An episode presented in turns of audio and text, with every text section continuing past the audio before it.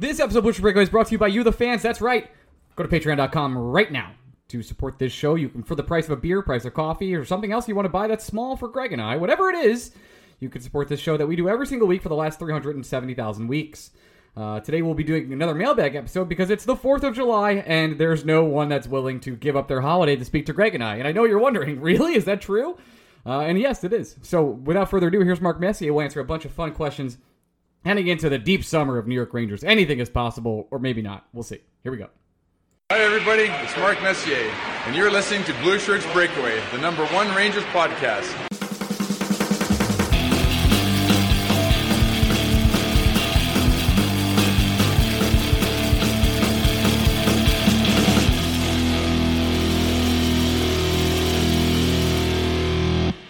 Everybody. Welcome to the episode. of Episode. Happy 4th of July. I'm your host, Ryan Mead. I'm here with my co host, Greg Kaplan. Greg, how are you? Did you know the Tour de France goes through other countries besides France? I watched a lot of weird sports this weekend, if that's what you're asking. I mean, this is is there ever a weekend more prime for the weird sports? No, it's one of the best weird sports weekends ever. I watched the World Tag Championships um, for a little bit. Gotta be honest, the scoring system is very dumb. The, the games end 1 nothing. You have to evade it as- somebody for 20 seconds. Is it as dumb? Is it as dumb as the uh, current NHL point system? It's it's close. it's close. I gotta be honest. I watched uh what's that game where you throw beanbags into a hole? Cornhole? cornhole. Cornhole. Yeah. Watch watch those championships as well. A lot of stuff. Watched a lot a lot of weird sports. Watched the under twenty CONCACAF soccer tournament versus Honduras semifinals. Watched the double Royal Rumble. Yeah, going to the Olympics. Hey, Hey, look, how fun. about that? Cool. Great times. Amazing. Uh, happy Fourth of July, Leeds, everyone. Leeds, by the way, is just becoming America's team. Did you see this? I did. Well, the, they have a coach, right? That's from America. So he's like, I'll get all The the coach, and now I think their third American signing of the summer. Oh boy. Oh boy. Ty- Tyler Adams. Tyler Adams is off off to Leeds. We call that the I like it. We call that the reverse Fourth of July. Just taking over, going back. The Leeds, Le- Leeds, United States of America. That's it. I think we figured it out. All right, that's enough talking sports. Um, I want to announce that I'm injured for this podcast. That I have a canker sore on like my jawline, and I'm I'm podcasting good through it. Really, really proud Yeah, of let, myself. let me let me know when you can feel your leg. oh shit. How's that going? Yeah. Ugh. Oh, I'm injured. I had 12 different blood tests run on me on Friday, and I'm waiting on the results. Incredible. I mean, it's apparently it's not like cerebral palsy, which is good. Hey, That was a, that was a worry. Hey, congratulations. Okay, so I know. let's good, uh, good for me. let's keep that updated. Uh, we're just- I think we're, we're not breaking HIPAA laws because you're breaking it. I think that's how that works. Yeah, Um, I mean, also I didn't tell anybody anything. Like I, That's true. yes, Greg. Greg continues to be able to have sensation in his limbs. That is uh, that. There you go. Breaking news. All right, let's get into the Ranger news of lack or lack thereof before we do a lot of mailbag questions. Before uh, Vince went uh, on a see you later, I'm not tweeting anymore for the weekend, he decided to release Power, some. power move. Just such a power Absolute move by power Vincent. move. Came right out and released a couple things that I think are important to uh, to discuss. The uh, Rangers and Kaapo Kakko sound like they're close to getting a bridge deal in place. Not really a surprise, Greg. On my side, I've heard around it's around two years, two million. I think that's exactly what we expected, uh, and I think they get it done probably tomorrow because today's New York Ranger Monday, but it doesn't really count because it's Fourth of July. So that's my opinion. So maybe as you're listening to this, it's done. I bet you it's already. I bet you it's already done, and they're just waiting to dot some i's and cross some t's. I, I Vince would never say anything if it wasn't. That's kind of the way I look at Right. it as well. And then uh, I'm sensing optimism that Vitaly Kravtsov and the New York Rangers uh, have nine months before he isn't traded before camp. Or no, uh, sorry, he's I'm sensing more optimism in the last right now than the last nine months. And if he isn't traded before camp, he'll make the roster. Not a shocker at all. We, we talked about that a couple weeks ago as well. Uh, if he's not traded, he'll play. Shock. Who knew? Uh, anything else? Yeah, and I I do think it's a mix of um, the Rangers fucked around and found out, and now his trade value is so low that it's really hard to trade a guy for what you feel is equal value unless I don't know you exhibit that you yourself value him. So I think the Rangers, I think Drury for the most part has realized the bet he's made, realized he could use the player, and realized he kind of has no choice at this point. One other thought I think Vince, he's talked about this a bunch, um, pretty publicly, and I think he just wanted to reassure everybody. And I think you and I have had the same experience as well. Not that we're insider journalists at all, but sometimes we do. I can't believe it. Get actual scoops. Uh, but he, he mentions that Chris Drury keeps a very small inner circle and has put a tight lid on leaks. Uh, yeah, no shit. So like a lot of stuff that you read these days uh, from anybody, it's usually coming from other teams or agents. And I know that you made that point on our OT last week. If you want to listen to the OT, Greg and I break down uh, a couple rumors, a couple other things as well, and uh, that's on our Patreon. You can check that out if you'd like. And but we we've been saying this for a while. It's all agent leverage. I mean, let's talk about the Kadri stuff. Oh my goodness, let's get this out of the way. It, it I, I we say a lot of things on this podcast. There is a zero percent chance Kadri's a Rangers. He's a zero, zero, zilch, nothing, nothing, no Yeah, I- chance. I, I the it, it makes all the sense in the world, and we've said this time and time again for agents and other teams to use the New York Rangers as leverage. Why wouldn't you want the New York Rangers involved with your players or your clients if you're looking to move them? That is a very easy way to get other people to go, oh shit. We've said the same thing about the Toronto Maple Leafs. They they fall into the same category. If you involve Toronto, you're involving everyone in the National Hockey League because they'll have to they'll have to take a step back and go, "Oh, wait, what? They're doing what? Who's doing what?" Yeah, no. Anyone with anyone who can do 2 plus 2 knows that Nazem Kadri is unaffordable for the New York Rangers. But what the New York Rangers have is a need at center and a desire to make their team immediately better. So you do algebra and you're like, yeah, they could use Nazem Kadri, but it's not happening. I don't know how else to say it. It won't, it doesn't make any sense whatsoever. But good good on his agents, man. They know what they're doing. I hope he gets that 8.5 million. I always want players to get the bag. I hope he gets the bag too. He probably deserves it. Uh, one of the better five five players on that Avalanche team that just won the cup, obviously. But again, the Rangers have no way to make this work. Period. End of story. Uh, if it, if they do sign him, it would have to be like a major discount. He'd be like, yeah, I only want to play in New York and for two years for six million dollars. Why he'd ever say that is he wouldn't. Period. End of story. That's why I'm so surprised I when, don't know, when man. Frank. Hockey, hockey, hockey players are weird breeds, man. Ryan McDonagh didn't want to leave Tampa, and he did. So, like, Well, you want to start with that now because uh, got got a question from our, our friend Dan. I- I'll just read it real quick. Uh, he said, "What the fuck is the point of no movement contracts and no trade clauses if you can just break them?" There was a story that said that uh, Brian McDonagh got the request from Brisebois on Wednesday that he to agree to a trade. My man, he has a no move contract. He didn't have to move, but he decided to because the GM asked him nicely. What what is the point if that's the case? Are you just trying to be a good friend to everybody else on your team? He said he loved, guess- loved living in Florida. So then why would he leave? yeah, I mean, I guess the point is McDonagh at least got to pick where he went, right? So he's not getting traded to just a team with endless cap space that has no future, like uh, Ottawa or something like that. He at least got to identify the team he wanted to go to. And it's very clear that McDonagh chose Nashville, and Nashville was like, all right, well, if he's coming here, we're not giving you shit um, except more cap space because that's exactly what the fucking Tampa How, how do they do it? this day and I'm serious. How do they do it, Ryan? They fucking cheat. That's how they do it. I don't know what else to tell you. It's Uh, it's unbelievable.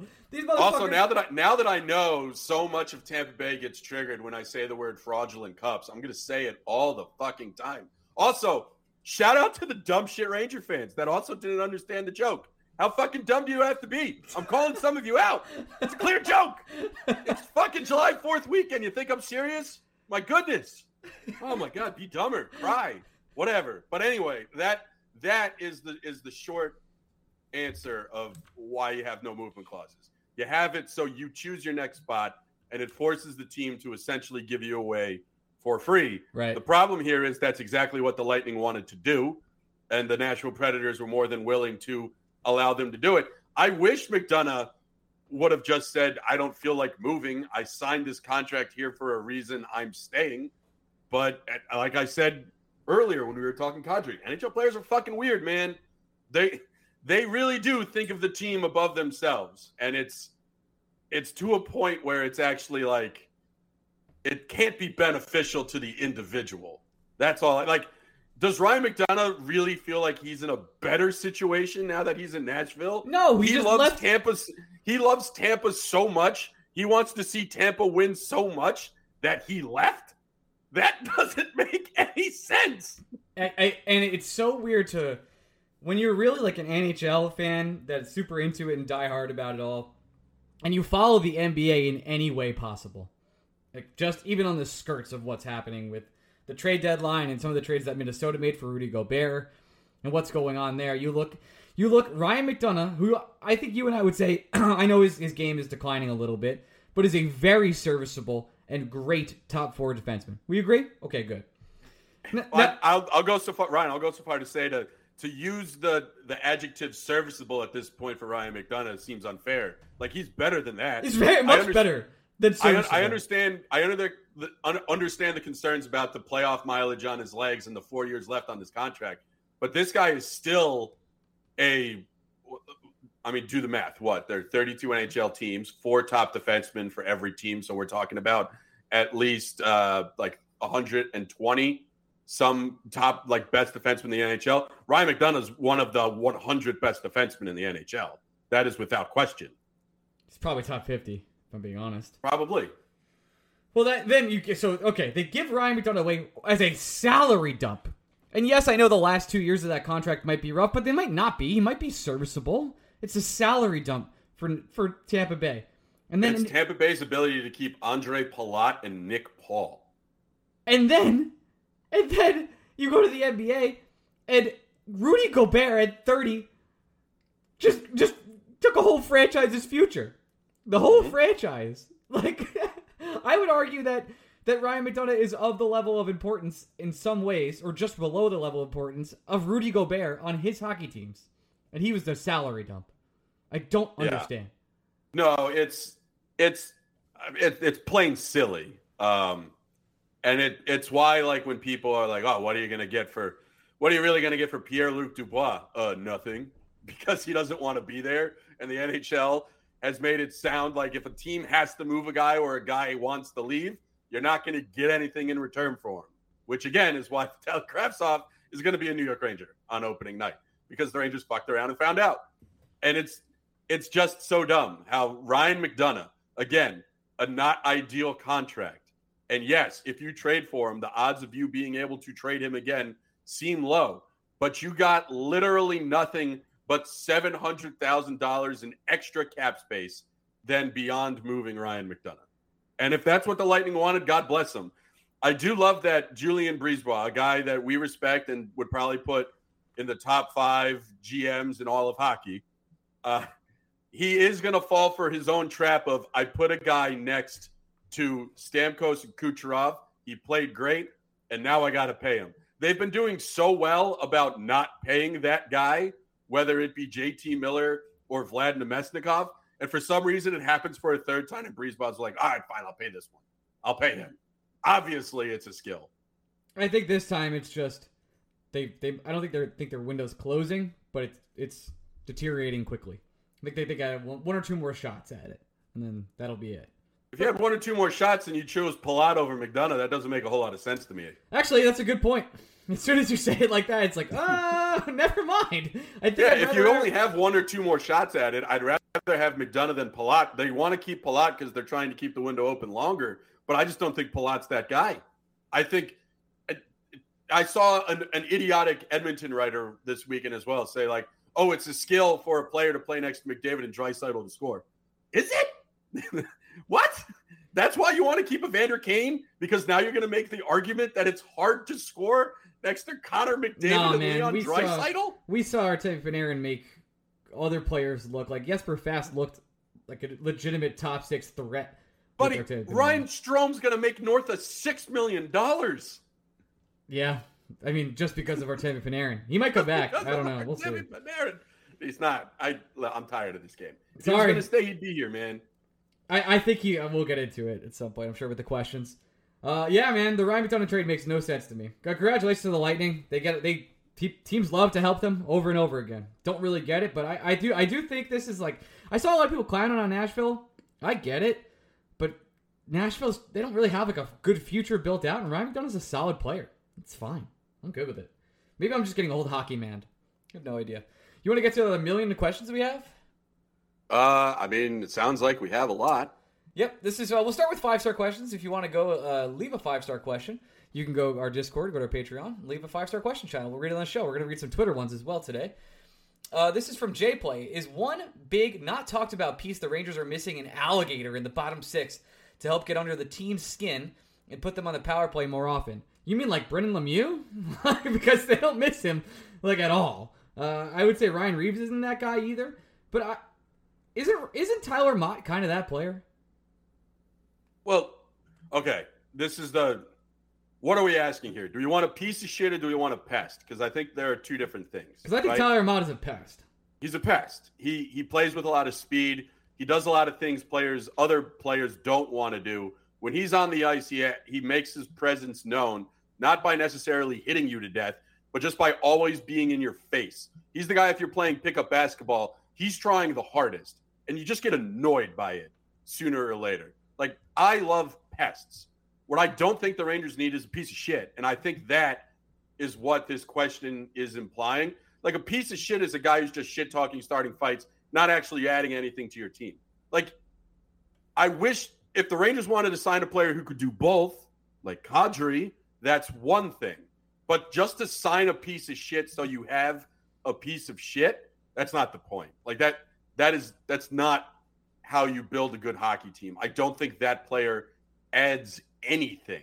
And again, like he's not like by definition a piece of shit, but what you're asking for is essentially what the Rangers traded assets to get fucking Ryan Reaves for. So like if that player comes freely and is cheap and is $800,000 and is picked up as a free agent and does more than just shit talk, sure, great, wonderful. Do I think the Rangers need it to be successful? Fuck no. Hard no. Agreed. This is from Gump116. As asset boys, how would you rank the Rangers' current assets? Roster players, prospects, even draft picks, considering age, contract, etc. Who would be the worth, worth most in a trade? Who has negative value? So we're not going to go through the whole roster here. I would quickly say that there is there's untouchables being like you know Panarin. I would say he's untouchable. Fox, Igor, get all those out of the way. But let's talk about possible available assets, people that could be traded, Greg, because I, I, don't want to go through everybody. Uh, who I, I have K'Andre Miller as the most valuable asset being traded.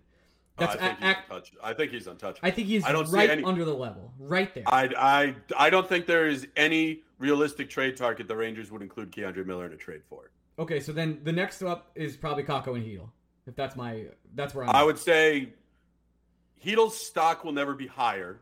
Um, never. Most, mostly because one, he's coming off a great playoff, but also two, like his contract fits on every team, and that does matter. That matters a lot. Uh, I would say Kakko is two. I would say Othmann's probably three.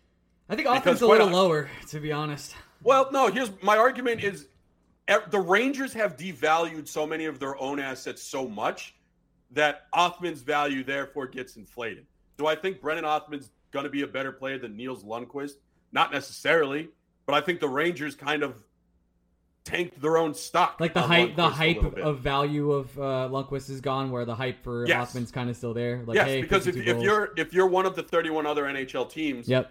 you you could at least make make the argument that like the New York Rangers damaged goods their own player a little bit, and not only that, that player now kind of wants out. So again, anytime a player, anytime you can make a case that a player wants out, congratulations, the value on that player decreases by at least 25%. So I I I do look at players like if the Rangers dangled Nils Lundkvist, what they could get for him this year is vastly different from what they could have gotten for him last year. Like, yeah, Lundkvist could be a piece in the Pierre Luc Dubois trade, but last year we were talking about him as the main piece in a Jack Eichel trade. And that shit just ain't gonna happen because the, the Rangers did this. Same thing with Kravtsov. Like, I can't put Kravtsov above Lundkvist or Othmann because up until this point, the New York Rangers have made it very clear that they value him significantly less than they do other players in the organization. And teams know that. And now his value is so low that the Rangers almost have to keep him. Looking at this and I'm thinking about the entire roster, would you say that Ryan Reaves has negative value or positive value? Uh, could you? I, I, could you're not getting the third round pick back, but could you trade Ryan Reaves right now for a fourth? I think you could probably find a team that would give you a third for Reaves. I think that's interesting. I'll put it that way. I think because I think Hajek is a negative. I think guys like Rooney I think Gauthier is probably a negative, even though they're, I know he's quote unquote requested a trade this week. Yeah, can we talk about this? I, this is something I wanted to bring up because it Sure. was haunting my my thoughts as I was driving home from Long Island yesterday. Is there any other sport, any other sport, where you have to sign a contract to make you more tradable? No. What? No. the Rangers signed Julien Gauthier because they're trying to trade him because I guess they didn't want to just let him become a free agent. What you think that fifth rounder is that different? What?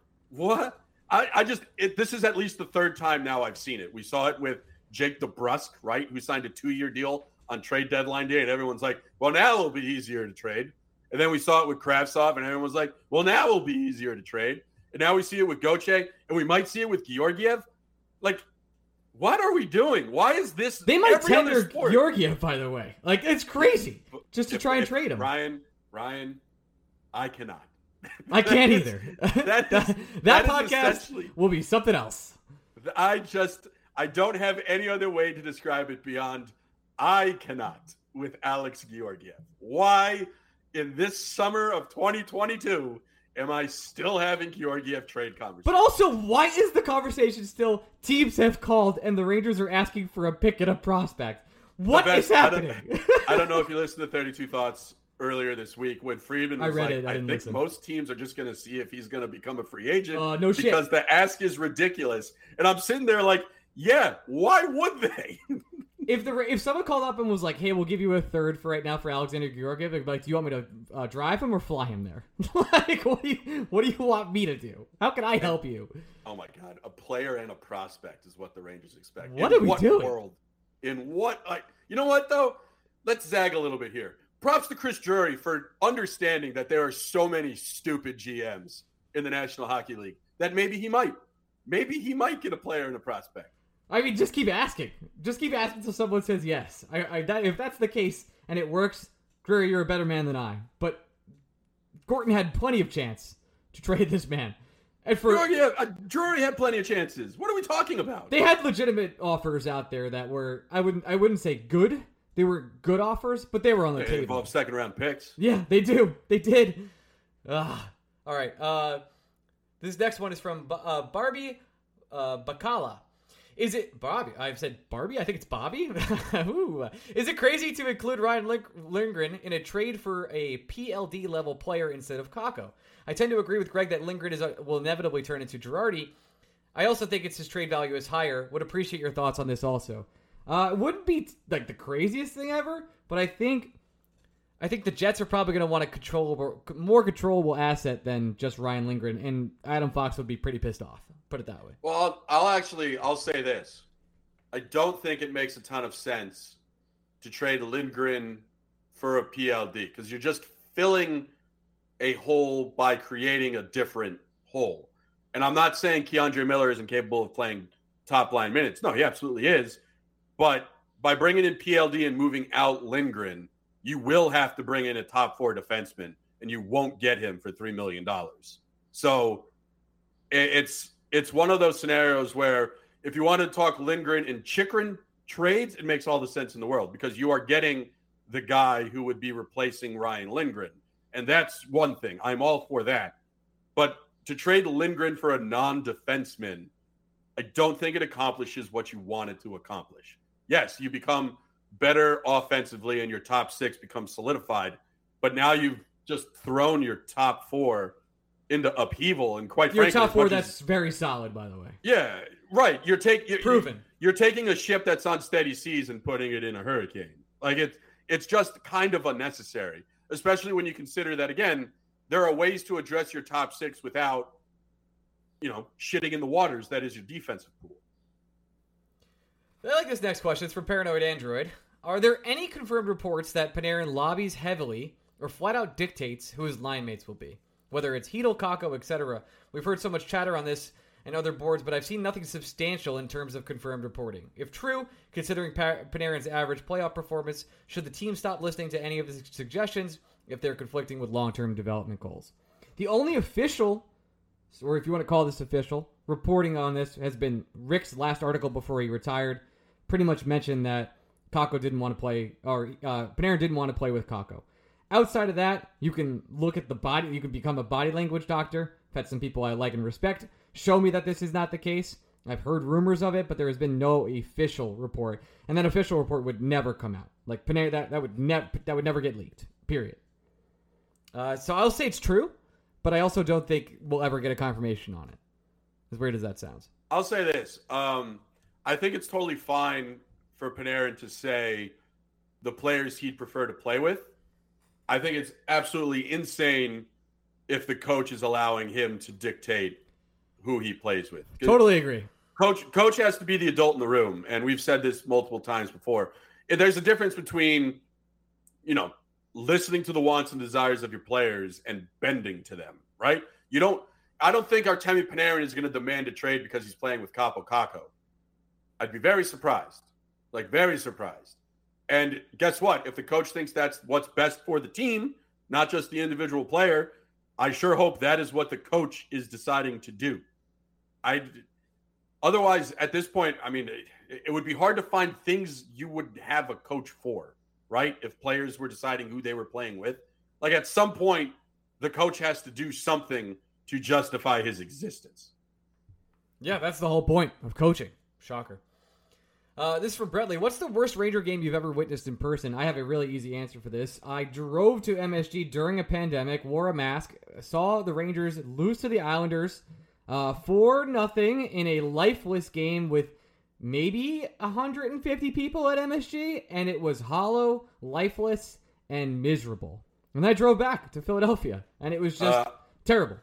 I can one up you. I drove six hours to Ottawa the week before oh, Thanksgiving. Yes. To watch the Rangers lose a lifeless 4 nothing game with 150 people in Ottawa. Yeah, that's true. And that, that was pre pandemic. so so yeah, I'd say that that game, let me put it this way. That Senators game was so bad that the next night I was supposed to go to Rangers Canadiens in Montreal I decided and, not to. And that game was bonkers. And the Rangers came back and won six to four. It was the game they fell behind four nothing, and then destroyed all Canadian souls and won like six four. Good times. Uh, this is from David. Have we heard the pros and cons of the PLD trade from an asset management perspective, roster lineup in the top six perspective, cap perspective, and from a stats perspective? But have we considered that he's extremely hot? I, we haven't considered this. I'm just Listen, uh, every day I know he's having a great season, Starling Marte, but every time he comes on my TV, if I'm watching the game with someone, it's almost like a contractual obligation for me to turn that person and go, he's a good looking man. He's a good looking guy. and, I, would, I, I wouldn't mind the he's a good looking guy player. That's always like having them on the team. I just I like the idea of a PLD 2.0. The Mets had Paul Lo Duca, and now we got Pierre Luc Dubois. And I think I'm at the point in my life where I'm ready for another PLD. Me too. This is from our friend Randy. If if Ryan Strome is re-signed, what does it mean for lineup construction, plus or minus? I think it's actually a huge negative for the power play uh, because yes. Lafreniere will not be playing on it. If well, no, I don't think it's a negative for the power play. I think it's a negative for Lafreniere's development. Yes, Lafreniere's development. yes. yes. I also like it's a negative from the perspective of it's just the most boring option. Like at some point, at so like if the Rangers re-signed Strome I know we've said this before, and we were saying it a lot during uh, the extension season last year. But if they resign Strome, that's really fucking it. Like the next big decision they have to make is not for two plus years. And you're just, it's one thing if the Rangers don't want to make a decision for two years, but they at least bring in a new center, you have a shiny new toy you get to look at and you get to dream about. If they just bring Strome, the New York Rangers really haven't, will go from the 2020 draft to the 2024 offseason without making a single big move. And that's just it's just boring if I'm honest. Like as a sports fan, you want to do you want to do at least something every year. And if they just run it back with Strome, it's just like were we really are we really just a healthy Ryan Strome away from being that team? Is that really what play what this team lacks? And it ah, just it's just so boring to me. This is from uh, D. Orion H. The Rangers transaction that pleasantly surprised you and one that didn't ever live up to how excited you were when the transaction went through. I think uh, Kevin Shattenkirk is that one. I was pumped when Kevin Shattenkirk was was signed. Like I was like, oh, this was the piece. Like this is gonna bring us. This is what Henrik needed. like this is finally it. And then the transaction that presently surprised me is that when they traded for K'Andre Miller, I was super pumped, and uh, turned out it worked out. Worked out really Well, well. when they not when they when they drafted him because he wasn't he, traded to draft him. Yeah, he was not. I don't remember what player we were really hoping for, but I remember being like pretty mild on um uh Niels. yeah that the the words that I'm looking for that I'm currently. Fart noise. That's good. Yeah, I don't remember. I just I'm with you where like when the Rangers got Miller, I was like, what? All right, well, all right, I'll see how it plays out, and it's just it's been like the best case scenario. It's been awesome. Um, now I'm looking at his player page, and he actually scored 67 points for the Rangers, which was a career high. Oh nope, sorry, I'm getting it confused. He scored. Uh, he only played 18 games and immediately scored 67 points after leaving the Rangers. So this checks out for me. The transaction, if I go way into the Wayback Machine, boy, was I excited when the Rangers traded for Nik Antropov. I thought that dude was going to be the fucking truth, and then he sucked, and then he left, and he had a career year, and I was like, I don't know, this sucks for me personally. And then I went into like a little Ranger depression where I igno- ignored them for like four years until you asked me if I wanted to do a podcast. here we are. And here we are. So Uh, in, in, indirectly, this is Nik Antropov's fault. Uh, Dr. Zarius asks about Kadri. I'm just going to say it's not happening. Uh, Adam Furlong asks if you participate and be competitive in an eating competition on the 4th of July, what food would you pick? Please feel free to use this as a launching point to discussion whether a hot dog is a sandwich or not. We will not do that. But Because it is. Hmm. Anyway, uh, it's a hot dog. Anyway, uh, Adam Furlong, I think. So, what's the rules? It's how many you can eat in ten minutes. Like what what is the most I could yeah, what's what's the food item I can eat the most of in a 10 minute stretch? I'm guessing. I guess, because or is it the thing I I want to eat the most of in ten minutes? I feel like don't my answer, answer. answer it both ways. Answer it both ways. I always feel like my answer is meatballs, and I don't know why. Like Swedish meatballs, I just feel like I could slam them down. Like it's just like they're just tiny meatballs. How bad could Wasn't it be? Wasn't that one of your one of the questions where we would also ask people how many Swedish meatballs can you eat in 8 minutes? It's a, it, can you could you eat a meatball a minute for an hour? That's one of my favorite questions. Um I you think eat the a Swedish meatball a minute for an hour? And the answer is people. I think people think they could, and I don't know if they could. It's a small meatball. I think you I think you can. 60 meatballs in an hour? Yeah, meatball a minute. Yeah, I think that's fine. It's like a power hour. It's like a power hour, but for Swedish meatballs from IKEA. Yeah, you get drunk on meat. Uh, the food item I would want to eat the most, uh, pork dumplings. Man, I would just give me Yeah, like a a bite-sized pork dumpling. Let me eat that for twelve minutes. Yeah, I'm pretty good. sure I could do a number. The actual food item I think I can eat the most of in twelve minutes. I'm gonna go with a fried shrimp. Ooh, fried shrimp is good. Ah, it's just so fried is when you when you start eating fried food over and over again like that. You Get get over yeah, get oversaturated by that grease. Yeah, but I think I, I think like if if you put every food in front of me and what food would come victorious in terms of items I ate most of in twelve minute stretch, I'd say fried shrimp. Like, I want to say a vegetable to say that to try and be somewhat healthy, but then I was like probably fried Brussels sprouts, and like what am I doing? Never mind. You're frying the vegetable. That Yeah, the vegetable. doesn't doesn't fucking matter. Uh, this is from Dan from LI. Follow up question to that: Which Ranger player could eat the most hot dogs in a hot dog eating contest? It's Chris Kreider. It's one of his secret talents. he he's probably in the con- contest right now. You have If no you idea. if you found out one day that Chris Kreider was an actual hot dog, would you be surprised? no, he's is he CGI'd in a movie as like a as a piece of bread in uh what's that what's that uh oh, sausage movie? party. Yeah, he's, he's in the movie. Yeah. Yeah, yeah. It's- it's He's totally- not voicing the character, which is a crazy decision on his part. It was weird. I'm trying. I've always. I like to play this game with myself once a week, where I try to think of what's the most ridiculous Chris Kreider related story that I would actually go. Well, that doesn't seem plausible, and I never find the correct answer. Um, like if you found out Chris Kreider was legitimately raised by wolves, I'd believe it. Yeah, you found out Chris yeah. Kreider was uh, the Matt Damon character in The Martian, and he just like grew potatoes out of shit. I'd believe it. Um, if you told me Chris Kreider was like the a vampire, I'd believe it. Uh, if you told me Chris Kreider is the ghostwriter behind Goodwill Hunting, I'd believe it. Like you keep going down the list, and I just you told me Chris Kreider actually ran one of the five families in New York and brought peace to the mafioso. I'd believe it. Like it, you just there is no story too fantastical for it to be not true about Chris Kreider. It's so funny because personality wise, he's just like a stoic leader, and we just make him out to be Jigsaw, which he is. Yeah, buddy, that, that that's called fascism. no politics. All right, this is happy Fourth of July, uh, political holiday. This is from Joe Boy nine thousand. We're going to the Twitter questions now. How likely is it that Drury keeps the uh, the moves to a minimum in order to bank cap space over time, opting to await trades and waiver options that inevitably or invariably happen during the opening weeks of the season? I think Drury's out there looking. He's got assets he has to move. Like Vince, I've- Vince wrote about this last week. You have to move Lundkvist soon, otherwise the the values continue to uh, depreciate in value. Yeah. So his hands kind of forced there. Um I don't I don't think the Rangers will spend to the cap again, and I think they'll leave Drury is good about leaving himself wiggle room at the trade deadline. And you know, we know players will become available at the trade deadline that we're not thinking about right now, a la Andrew Copp, Frank Vatrano, Yep. Tyler Motte, uh, Justin Bourne, Braun, like all those guys.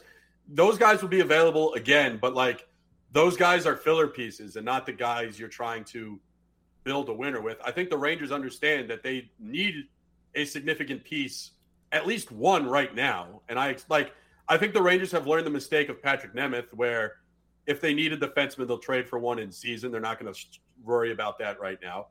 Um, but I, I, the Rangers understand that they can't go into the season without another center.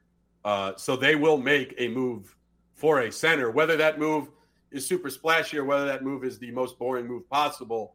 There will be a move, but I do think once the Rangers address that center position, I don't think we're going to see much else after that. Then I think it's going to become very boring. Like if the Rangers re-sign Strome, I expect them to do a depreciated asset for depreciated asset trade where they move Lundkvist.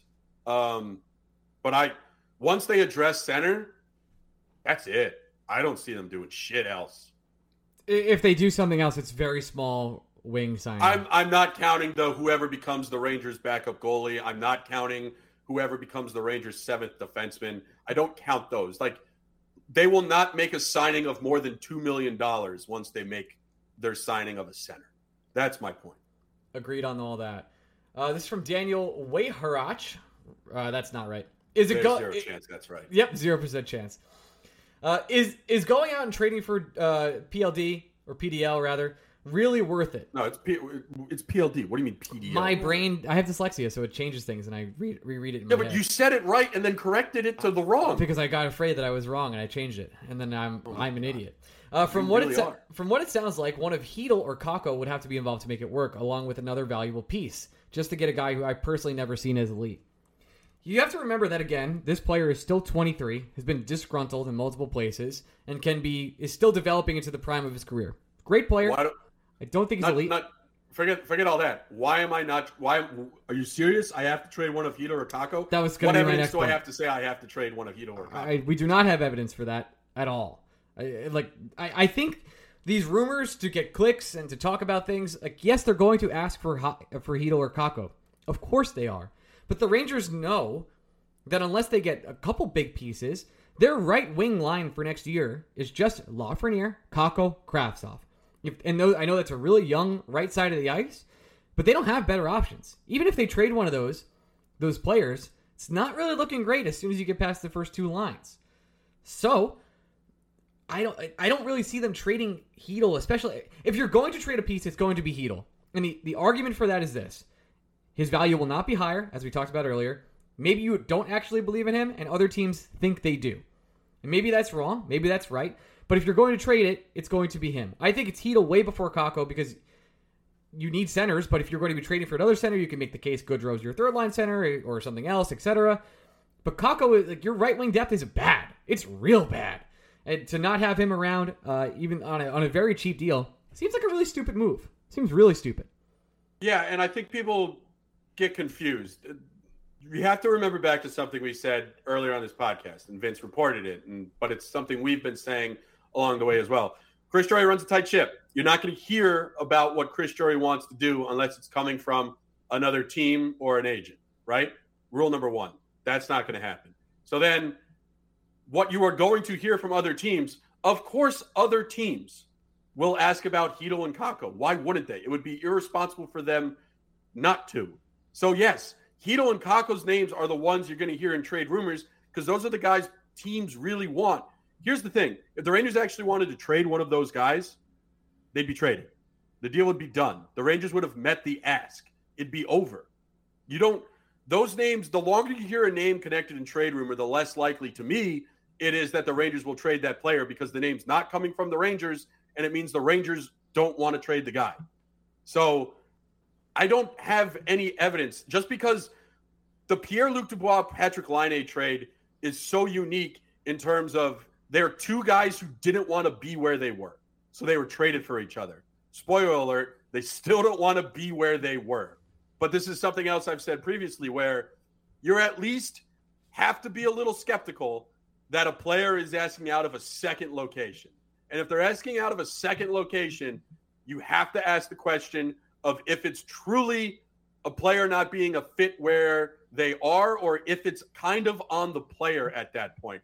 And once you start bringing those questions into consideration, again, it's like a player requesting a trade. You lose 25% of your trade value. So whatever you think it should cost to get Pierre Luc Dubois, shave 25% off it. It's going to be Nils Lundkvist, probably at least one first round pick, and maybe another prospect outside of that. You're going to be surprised by how low this guy goes for.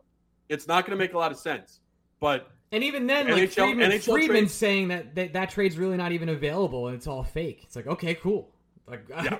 and Friedman's also come out and been like, I don't really have a lot on the Rangers side. He doesn't say that, but he's alluded to it because Chris Drury. Right, because he has no information. Yes. So it, it's this is the world we live in now. You're gonna hear player names that other teams want. It has zero zero correlation to whether the Rangers want to trade that player. Sometimes it does. Like we know they wanted to move Kravtsov, and we know Lundkvist is wanted out. But when it comes to Chytil and Kakko, those names are only coming up because that's what teams want. That's it. From Woodrow Sweats, do you do you have a 100 hockey men moment that sticks out to you? Uh, I guess for me, Greg, it was probably be when they just fired JD and Gorton. Definitely because they were being 100 hockey men. They were trying to protect other 100 hockey men. Uh, the, the letter came out, and, and JD was like, eh, get, well, I, I, don't think rather. that. I don't think. No, I think this question is saying, what is your 100 hockey men moment? As in, you participated in a 100 or 200 hockey men thought. Oh, Hmm. You're not good at you're not good at this, are you? No, podcasting. Definitely not. I mean, we've been pretty honest about that for a really long time. Don't know what I'm. Mine is mine is I just like, I just don't care about the analytics on Jacob Trouba. Like, he that boy. I'm a that boy good hockey watcher. Got the dog in him. That's it.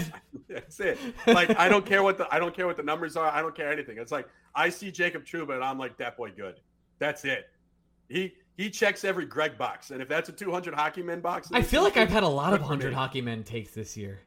I just feel like I'm getting old. I, like Ryan Reaves is another one. Yeah, like I love every, Ryan every Reaves. Time someone, I don't care. Every time someone throws a chart at me, it's like that's cool. I love them. I don't care. I don't care. I think that's another 200 hockey men thought of ours. I've come along. Um, I've come around to Goodrow. It's just a contract. I think he's a fine player. I think his charts are whack. It's whatever. I don't care.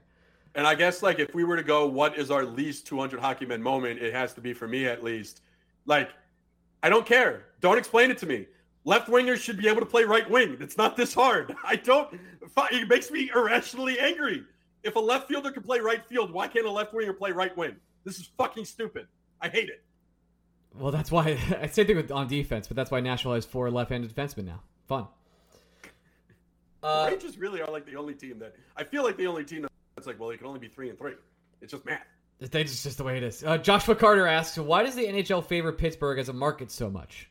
I think they really haven't favored him as a market so much, and the team is well run, and we hate to admit it a lot of the time.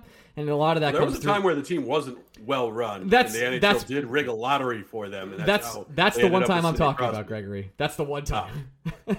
um, I don't know. I mean, I, I think if Mario Lemieux never played for Pittsburgh, this would be an interesting question.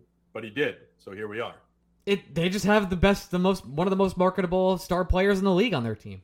That's why they have to favor them. Sidney Crosby. Yeah, there. there's the, yeah. Let's see how let's see how the coverage of the Pittsburgh Penguins look when Sidney Crosby retires in ten years. oh my fucking god, he's gonna play ten fucking years. Uh, this is for Brian. Would you say that the recent years have given New York Rangers a more intense rivalry with the Carolina Hurricanes and Tampa Bay Lightning than other traditional rivals who have been underperforming in recent seasons? I think the Islanders are still one to on a team on a team level. I think the the Rangers yeah. hate the Islanders. I don't. I don't really. I don't find myself building rivalries with teams that are good while my team is good, right? Like I I have moments of negative thoughts about the St. Louis Cardinals, but I don't stay up every night hoping the Cardinals lose. Um, I have moments where the Los Angeles Dodgers piss me off, but I'm not checking where the Dodgers are in the standings every day. Like it's, I understand it's different in this instance where like the Hurricanes play in the Rangers division, so it, it could work. I think for me at least, rivalries aren't something that can ever be adjusted. Once you have hate in your heart, it doesn't actually go away. So there's nothing on God's green earth that will make me hate the Philadelphia Flyers less. Like that percentage is already eaten up. And I think the same thing about the Islanders to a much lesser extent than you. But like your rivals are your rivals. That's not like that shit gets written in pen, not pencil. I think the team, the, I think the team legitimately hates some of them too. But like the Devils, like I know they're a rival, but they're not really right now. Like I don't think the Rangers we, team hates the, the, the Rangers are a rival to the Devils. Just because you are some team's rival doesn't mean you have to be. They have to be a rival to you. This is a very common thought. Like uh, the the best example of that that I can think of is um, the Mets are a rival to the Washington Nationals. Not a single Met fan has a single thought about a Washington National fan mostly because we believe they don't exist. Uh, but that like, like that's just it. And you can have like, new rivalries. For example, the Yankees and Astros. I think you'd call that a legitimate rivalry. Yeah, but that's born out of hate. Like it has to be born out of hate. I don't. I just because the Hurricanes are good, that doesn't make me hate them. Makes me want to beat them, yes, but I don't. I don't hate the Carolina Hurricanes. And plus, I have no reason to. A lot of my life has been spent beating them, so I don't have any kind of hardship on my end to build a rivalry. I just, to me, I just, I don't think rival like new ones can prop up, but it's not because the team is good. Like the team has to has to slight me and offend me in a way. And I, the Lightning should offend the entire National Hockey League, not just the New York Rangers. But I like I'm I don't have I don't think so in the in this scenario. Uh, this is from they made me sign up. Did Drury always look at, as Copp as a rental, and was PLD just not available? At the deadline.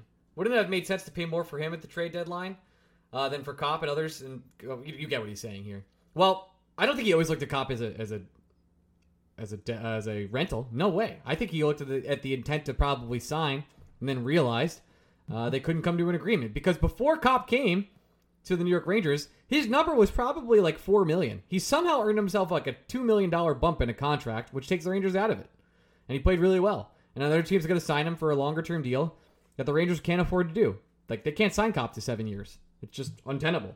It's not. A, they're not allowed to do it. And PLD probably wasn't available, and the Jets probably weren't willing to talk that, talk about him because, uh, well, they had still had control. They didn't want to rush anything, and they were still trying to make the playoffs. It wasn't going to happen. No, and I think the Rangers at the time were more interested in a guy like Scheifele. Like I, I don't, I don't think thinking I, it's hard to try to make yourself think the way Chris Drury thinks, but I don't think Chris Drury's thought process was I need another young guy to add to this collection of young men. I think he wanted on on the on the heels of a playoff push a guy who has been there, done that a little bit more than Pierre Luc Dubois. So if it wasn't going to be Mark Scheifele, I think Drury thought to himself, I'd rather just keep my assets and roll these dice again in the offseason and who is really going to be available because really all he traded was the a potential first. Where again, if the New York Rangers were uber successful, that first doesn't matter, and that's exactly what happened. But I, I, it's really easy at the time to play like, should the Rangers have gone in more? I don't think anybody was expecting the Rangers to make it to an Eastern Conference final, and I think the moves the Rangers made at the deadline reflected that, where they wanted to reinforce the team they wanted to show the team that they are proud of their performance and that they deserve the added ammunition to make this playoff push. But I don't think anyone at last year's deadline would have right. thought it would have been a good time to go all in, and that's why the Rangers didn't. And Drury an A plus for the deadline, by the way. Fucking crushed yeah, it. He nailed it. He nailed it. Crushed it. Uh, this is from uh, Bruce. Are folks using recency bias with Chytil, or is he really about to break out? I think the signs are there for a breakout. It's all there. The, the Kakko and Chytil haven't had chances to really perform in long stretches where they were healthy. He broke his hand last year. Wait, wait. But what what is what really is this question? The only time you predict breakouts is by using recency bias. That's, a good point. Solid Like, point. if- if- you know what would be a really weird thing to say? If have sucked in the playoffs, oh man, I think he's ready for a breakout. No, that doesn't make any sense. Yeah, I think he's ready for a breakout because he clearly just played his best hockey when it mattered the most. What other time would I say he's available? He's primed for a you would breakout? not. You would not. You would not. I don't This like is- making fun of the questions, but that's a funny question. That is funny, Bruce. Uh, Sharkbait asks, put tinfoil hat on. Uh, the NHL is keeping the Coyotes alive in the hopes, and apparently to apply pressure to, Matthews to sign there and as the savior of hockey in Arizona. There's no way. There's, there's no chance. I, I don't think Matthews re-signs with the Leafs. I think that's probably a hot take for Toronto.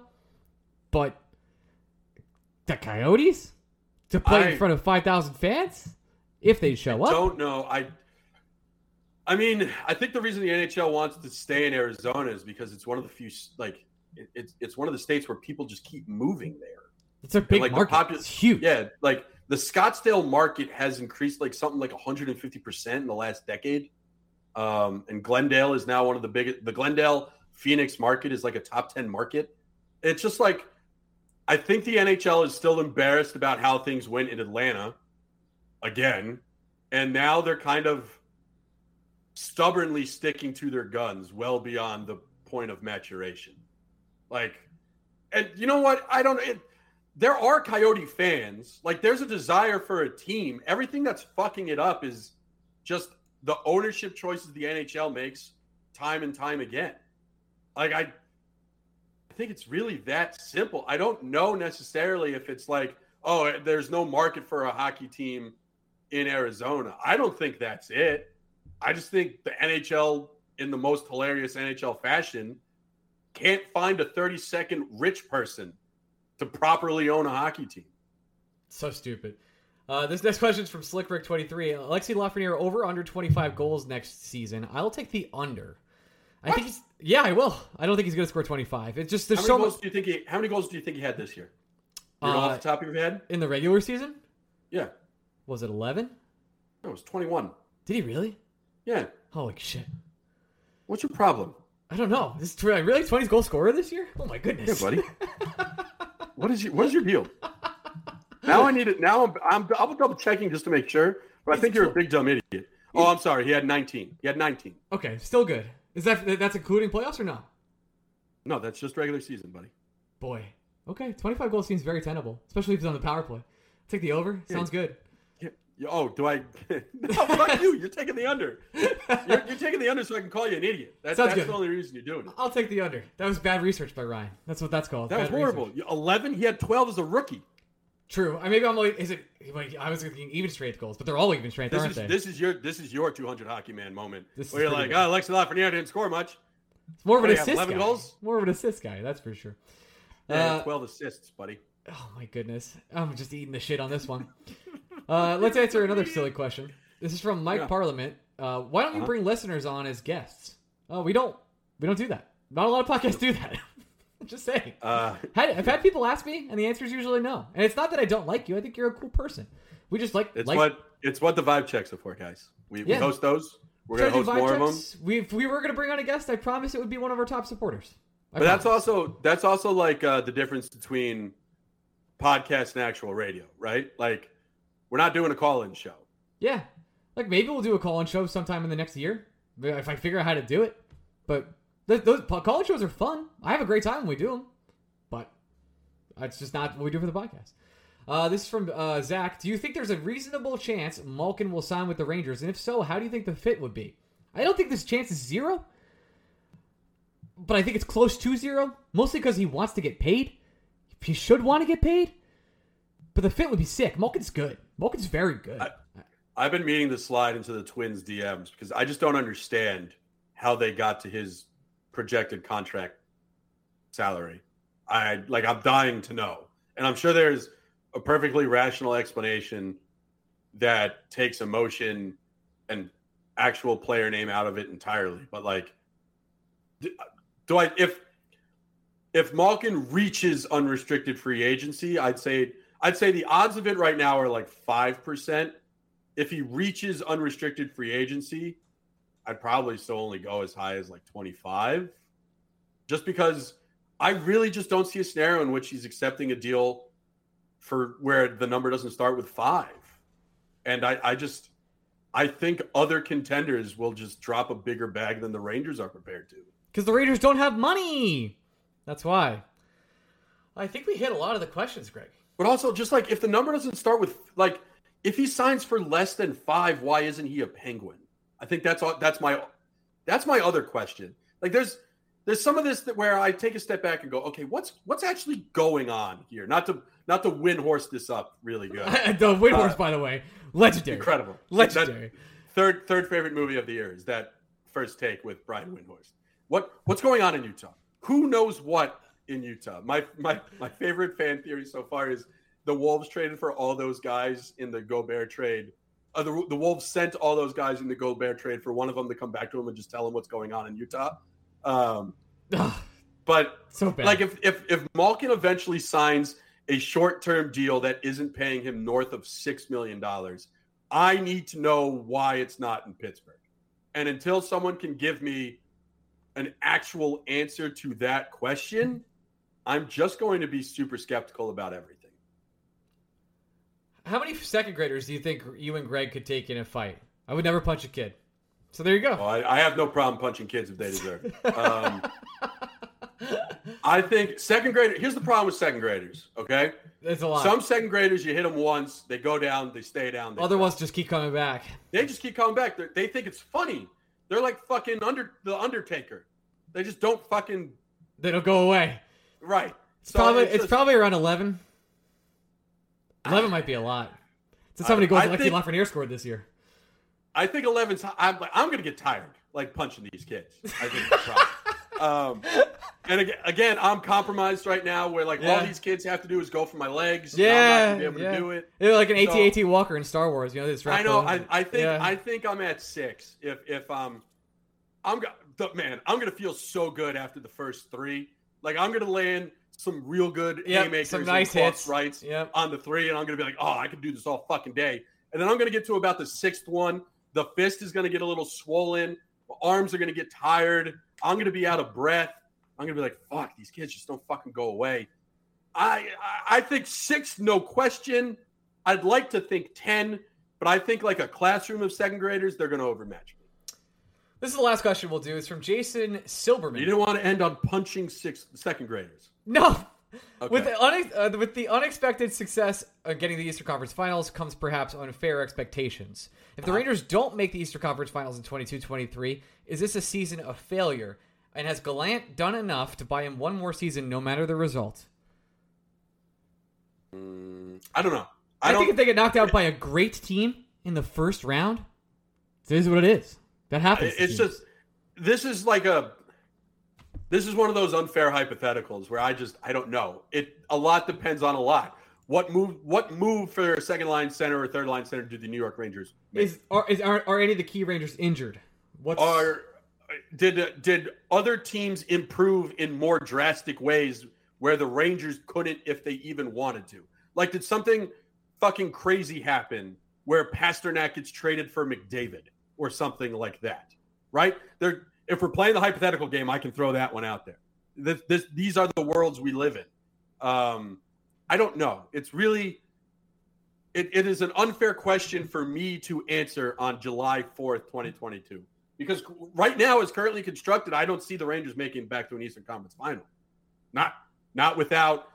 If we go into the, if, if we have to play the game where the only Rangers we can say they have are the Rangers they currently have, I'd quite simply say they don't have enough. They're down a center.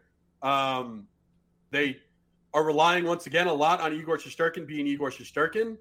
I I don't think this team is one of the two best teams in the Eastern Conference is currently constructed. It's they have work hard. to do. It's very hard to uh, get back. And I think even with the work to do, even if the Rangers bring it, I don't know. The Rangers would have to bring in a star center for me to call them one of the two a best favorite. teams in the East.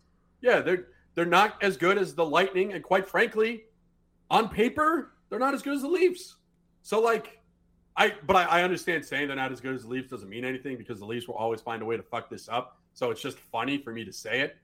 But I don't realistically believe the Rangers are one of the two best teams in the Eastern Conference right now, which means I can't realistically believe that they're going to be one of the last two teams standing playing an Eastern Conference final next year, which means I can't say it's going to be a disappointment if they don't get there. So I, I don't know. I guess that's where I land currently. And then with that, we're done. We'll be back later this week with BSBOT on the pod, of course. And uh, thanks everyone for listening. You can follow me on Twitter at Orion Media. Follow Greg at Blue Shirts Break. We'll be back later. Love you guys. Happy 4th of July. Bye. Okay, and as you know, at the end of each show, I like to thank all our NHL Insiders Club.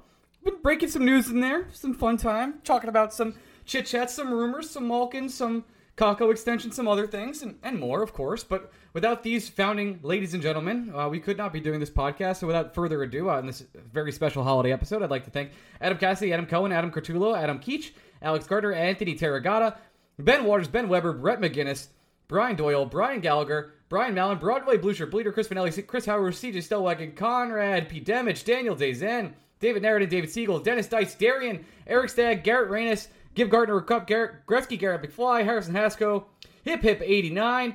Thanks for the prospect update this week, George.